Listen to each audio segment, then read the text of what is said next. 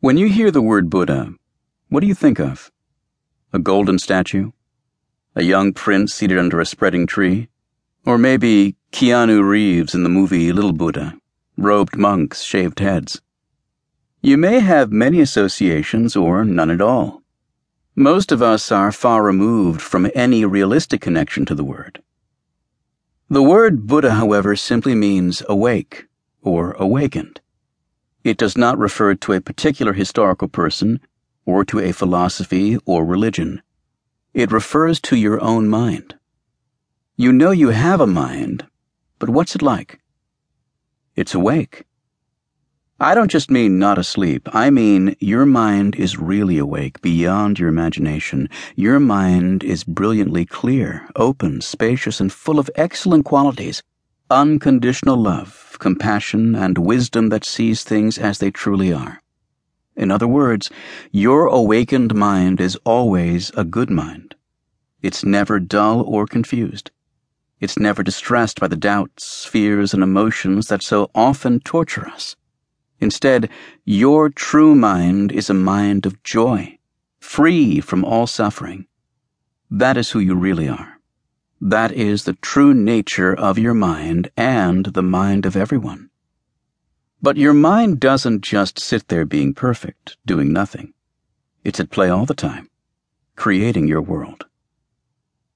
If this is true, then why isn't your life and the whole world perfect? Why aren't you happy all the time? How could you be laughing one minute and in despair the next? And why would awakened people argue, fight, lie, cheat, steal, and go to war. The reason is that even though the awakened state is the true nature of the mind, most of us don't see it. Why?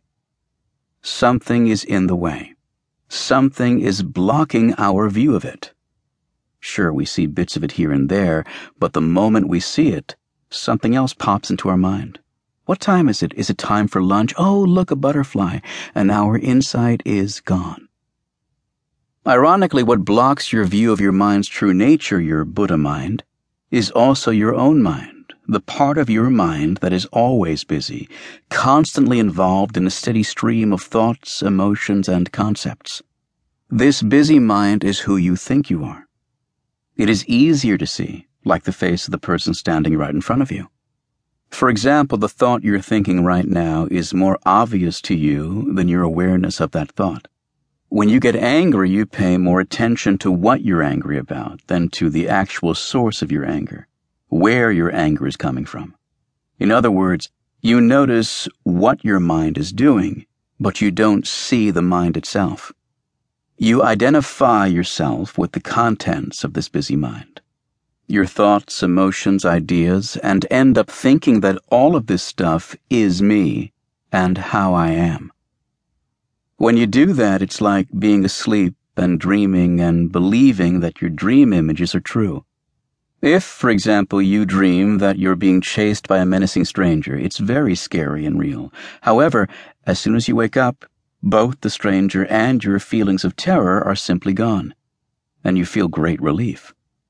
Furthermore, if you had known you were dreaming in the first place, then you wouldn't have experienced any fear. In a similar way, in our ordinary life, we're like dreamers, believing that the dream we're having is real. We think we're awake, but we're not. We think that this busy mind of thoughts and emotions is who we truly are. But when we actually wake up, our misunderstanding about who we are and the suffering that confusion brings is gone.